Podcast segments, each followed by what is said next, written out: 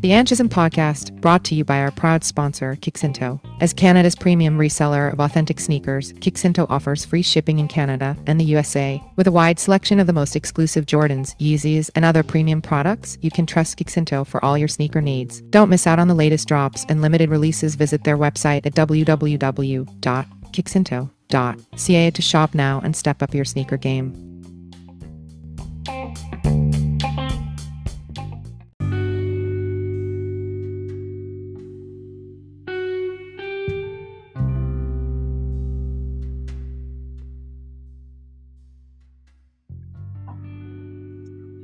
It's an early morning today, and on the podcast on Anshism, we have Oliver.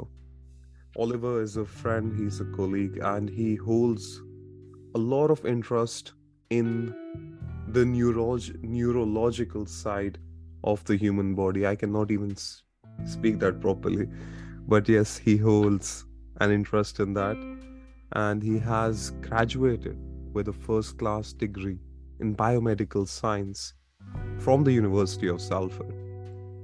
Uh, and he's now doing a master's degree in neuroscience and neurodegeneration with a particular interest in Parkinson disease.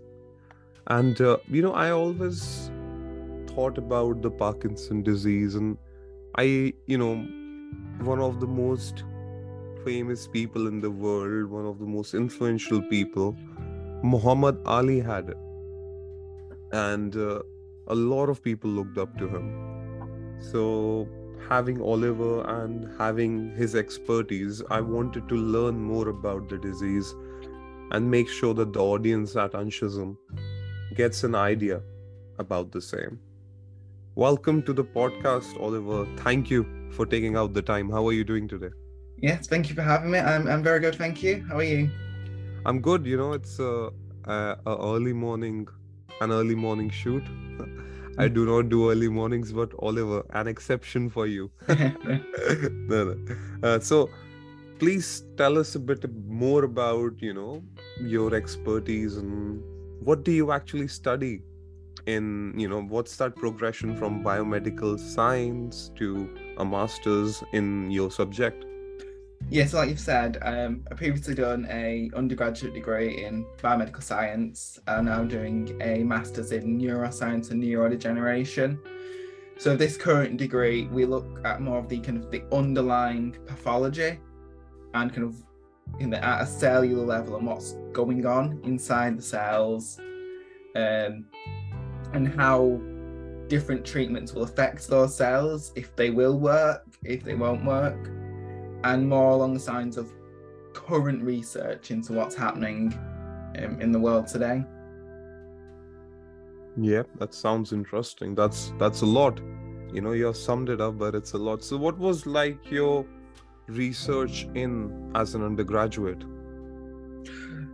So, actually, as an undergraduate, I didn't um, initially research in neurodegeneration, um, but I came in my final year. Did quite a lot of modules in the brain and brain dysfunction. And that's when I got kind of a real interest in what's actually going on inside the human brain and how kind of such a small change, such kind of so such a small change in the protein composition or the protein layout um, has a, such a massive effect on Hmm. not just the brain but the entire body. Hmm. Fair enough.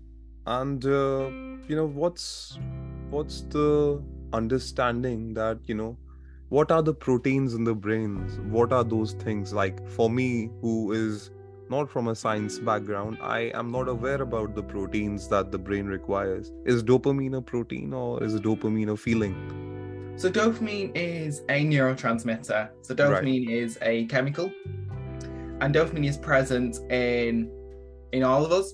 And it's actually I'm quite glad you mentioned dopamine because dopamine is very relevant to Parkinson's disease. Because in Parkinson's disease, the dopamine producing cells in a part of the brain called the substantia nigra, is, they die essentially. Um, so it means the brain can't produce enough dopamine and therefore can't uh, initiate movement as it would for you and I, for instance. So it is actually related. So dopamine is is very basic. So for example, if I am feeling good or feeling sad, does dopamine has a role to play in that? So dopamine will have a role to play in that. Um, but we kind of say serotonin is the kind of the happy hormone, if you like Right. Right. Um, and so when we're doing something that makes us happy, it's usually a mixture of dopamine and serotonin. Right. And uh, what is the role as you? And I know I'm asking questions like a child, and I should have probably studied in the classroom, but probably was not attentive enough. But uh, what are the proteins in the brain like, and how do they help us function on a daily basis? What What are the basic ones? So the basic ones be kind of the amyloid precursors. Um, and they just help carry out daily biological functions. So kind of anything to do with kind of cell respiration cell. I wouldn't say cell division because cells can't divide in the brain, but um, anything that our cells need for its just daily function. There's proteins are there, like they would be in any cell in our body. Um, and when things go wrong, so when these proteins misfold or become something called aggregates, when they kind of clump together, is again when we get um, more neurological problems.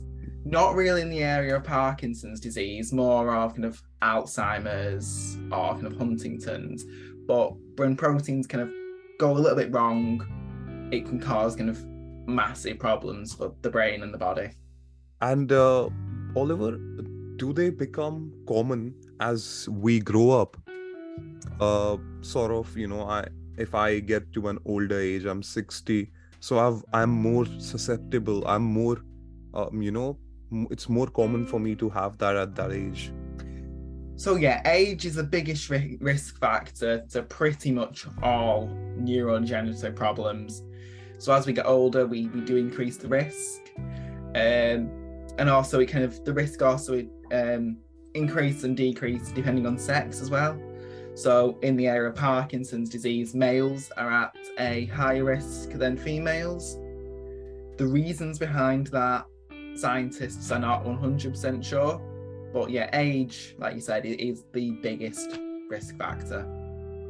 And uh, what exactly is the Parkinson disease? Of course, people are have an idea because, as, as I mentioned when we started this podcast, Muhammad Ali, one of the icons Uh, in inside this ring and outside of the sport, had Parkinson, and we saw that you know he wasn't the same at all. So what's what's what's Parkinson like, and you know what what's the disease like?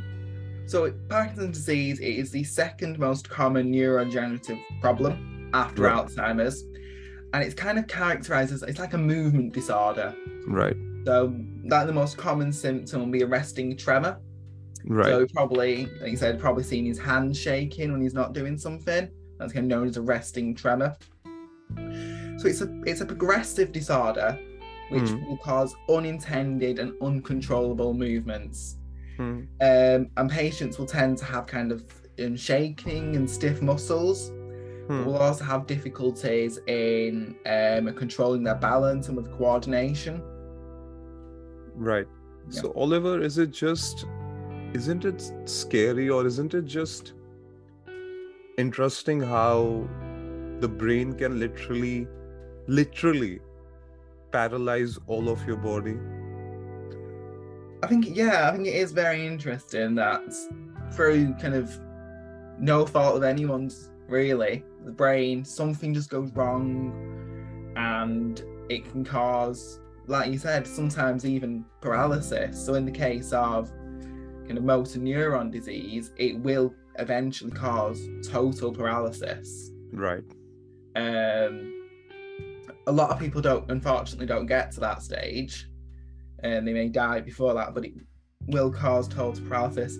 In the case of Parkinson's disease, it's not likely to cause total paralysis. Hmm. Uh, it will just cause kind of difficulties initiating movements and slowness of movements, Right. But unlike full, unlike to be full paralysis. Right. makes sense but you know to see so what does parkinson do so you said there's slow movements does it uh, also do something to our speech Um, so no, it's not really. uh, Yeah, you can have um, sorry, speech and communication problems, but um, a lot of Parkinson's disease patients also suffer with pain, um, eye problems, um, problems sleeping, um, and mental health problems. So anxiety, mild depression, um, and those mental health problems are actually present in around twenty to forty percent of people with Parkinson's disease. so there's also mental health effects you know related to parkinson There And is, but it's is- very difficult to say is the mental health problems an issue of the disease itself or is it an issue because of the symptoms the disease has presented um it's, it's, a bit more sense we don't know if the pathology of parkinson's disease causes the mental health symptoms or if the symptoms of parkinson's disease cause mental health symptoms. Kind of hope that makes a bit more sense. right so we don't know when that happens does it, does that happen before the disease or after the disease Yeah, um, and also the kind of through longitudinal studies, so when they've studied people for a long time, they've seen that those who have had mental health issues before diagnosis are more likely to have mental health issues after diagnosis. right So it's it's kind of a very grey area of what's causing these and mental health issues like anxiety and depression. So, in terms of Parkinson's research, do you have an idea? And uh, it's it's okay if you don't. Do you have an idea of the number of people who have got it in the UK? So Or is it the top of very head, I common? don't- I don't have a number of uh, pe- number of people that have got it, but it is very common. It's the second most common neuro neurodegenerative disease after Alzheimer's disease. Um, but it's very hard to find an exact figure because different researchers look at different populations. Right, So always, there's always a different figure depending on who they've researched. right. So it's very hard to pinpoint an exact. There's this many people. So, but uh, Parkinson is something that you said is gradual. It happens gradually. What's what, what what's the symptoms? If you know, we don't know when it happens, but what's the symptoms like? What like when does that happen? When does that process take place? And how long does it? Is it like you know that you have twenty percent? You're twenty percent affected now by Parkinson. Now you're fifty. Now you're hundred. Is it something like that? Is there a general progression? Kind of, yeah. So an underlying pathology will happen in the brain. Um, and it might take a few years for symptoms to develop after that um, pathology is developed. So, kind of, you'll start off with mild tremors, mild rigidity, mild slowness of movement, maybe the occasional fall. And over time, and we're kind of talking years here, this will get kind of progressively worse. Can like imagine like a graph with like a linear straight line. You're kind of looking at something like that. So it's a general progression in that disease. So yeah, it's a general progression. Um, some people develop faster than others. Some people develop really slowly, but as a general rule, we're kind of looking at years. Okay. So it depends as as everyone says that everyone's body is different and it's subject to an individual. Yes, definitely. That that's the thing, you know, Oliver, when we talk about the human body, we think doctors or anyone they have control of it, but then you realize that no one actually knows what's happening inside the body. No, no one really knows. We've got some technologists. We've got PET scans, CT scans, MRI scans. We can we can see some things that happen inside the body, but um, we can't actually see. We can't really see what's going on. And in the case of Parkinson's disease, we've only really got a couple of scans we can actually do Okay, so for the diagnosis, diagnosis. how what what are those, sorry? So um, there is something now called a DAT scan. Right. and that's kind of just been researched in the last five years and is slowly starting to come into the NHS. Right. And it's trying to kind of aid the diagnosis. Hmm. Um, you may also have a scan called a single photon emission computer computerized tomography scan. Single. So yeah, so I had to write this down. Please, Single please. emission computerized tomography scan. And what's what would be the short form? SI. Um, it'll be S P E uh, C T C T scan, SPECT scan. Yeah. Perfect. Perfect. and that will um, distinguish um, Parkinson's disease from other other conditions that can cause similar symptoms. Right. Um, not everyone has that scan. Um, some people do, some people don't. It depends if your neu- the individual neurologist thinks there may be other conditions at play here. Right. So the diagnoses are also have just been started to you know be made, or before that they were non-existent, or what? So there is still no specific test to diagnose Parkinson's disease. Um, so there's no kind of single test. Uh, it's mainly done through taking a full medical history Right. and your neurologist taking a full physical examination. That those are the two big things that we will say for diagnosis. Um, really, I guess to diagnose Parkinson's disease, you need to look at the brain. However, we obviously can't look at the brain in a someone that's still alive. In in a in a physical manner. Right. yeah, we need to look at it in a physical manner, and we can't. Obviously, we can't do that on a, a live patient. True. True. So uh, we we spoke about how if it affects the you know cognitive and behavioral behavioral functions. How is it is it life limiting is parkinson life limiting or life threatening So it will be life limiting, um, especially in the later stages when um, you've got kind of quite a bad resting tremor um, and quite bad slowness of movement and stiffness and something called freezing. So it's where your body, you could be walking along and your body will just stop um, and you physically cannot initiate the next movement to carry on.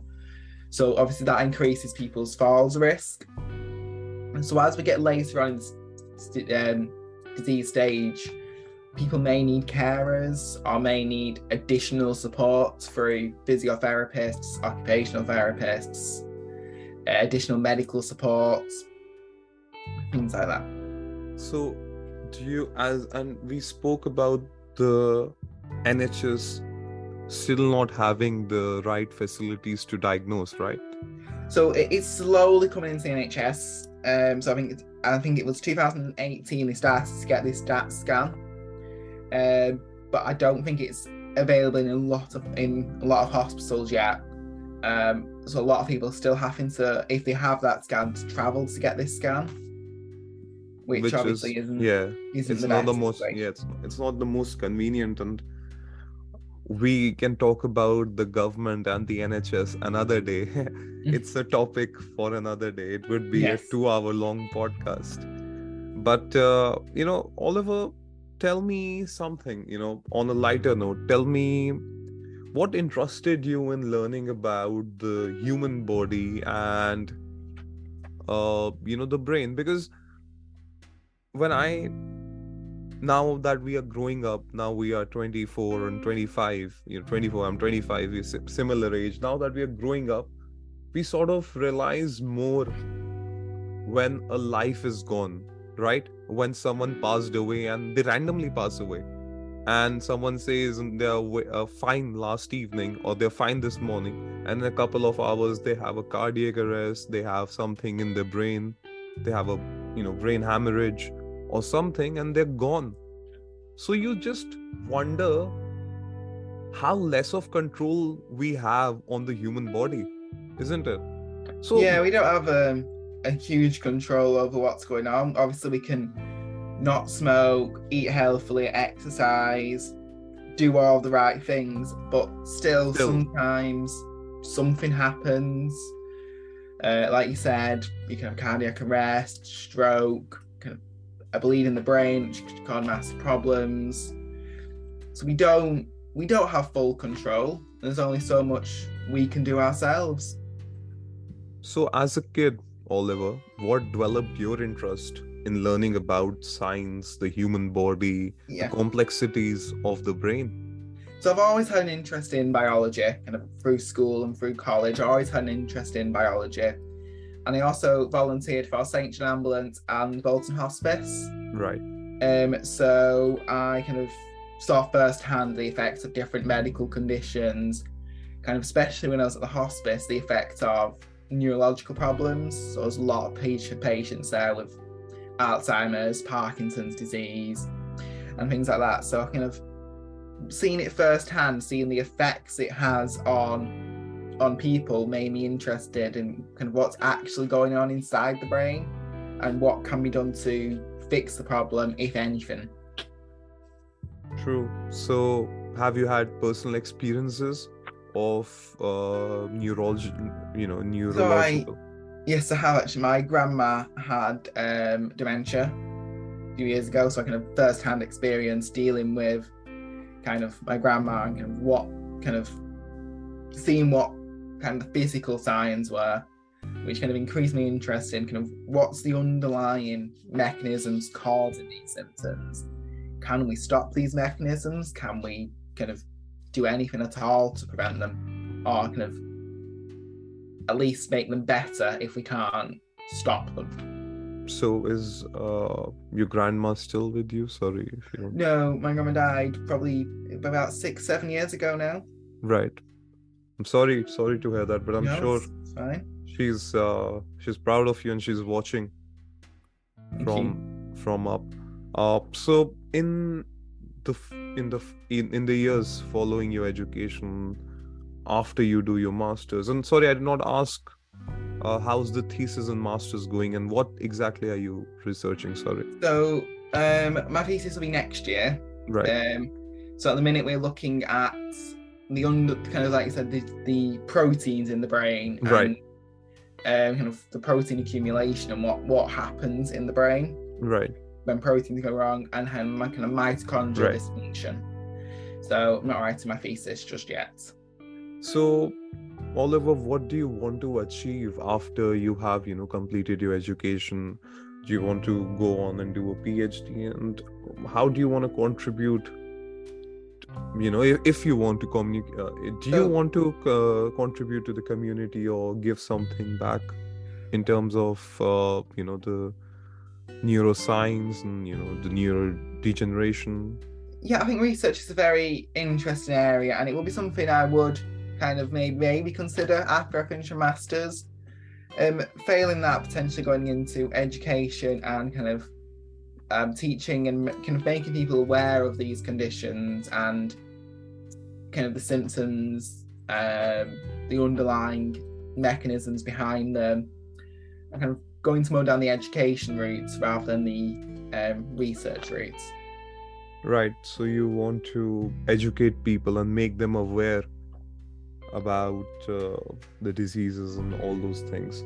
Yes, So- I think I think with scientific research, you've got two sides. You've got the research teams who will do the research and will make essentially come up with new treatments or new kind of um, understandings of the way the disease work. But if you don't have people that of can explain that to the general population, the research teams Struggle. struggle because people need to understand what's going on True. in order to get People like me, people like me need to ask those questions. You know, they might be childlike questions for you, you, you know, because you are in that industry, you are in that research area, and you regularly deal with those things. For me, someone who's uh, uh, not so aware about science and but understands the complexities or wants to understand the complexity of human brain, you know, I would Yeah. want to have a conversation and learn about. Exactly. I think you need both sides. You need the research teams to actually kind of conduct the work and the education teams to explain what that work actually means. Right, right. Oliver, it has been an absolute pleasure to have you on the podcast. And is there a message for people who are worrying about their health and who have their who who whose brain is functioning well but are not looking after themselves not eating well drinking too much smoking too much. Do you have a message for them? I think um kind of balanced diet kind of not smoking not drinking too much kind of will benefit you from not just the brain conditions but from any any well, most medical conditions out there. And if anything any, anyone is worried go and see a doctor. And uh, what would you like to say to the people who are too scared to go to the doctor and get that blood test or get that scan done? It's more scary, kind of not knowing. I think the the unknown is is scary, and but people don't might not want to kind of know if they've got a condition. The sooner they find a condition, they can treat them more effective treatment is. Um, the later on you get in diseases, the harder it is to treat, and potentially they might not have a treatment for it if it's too late.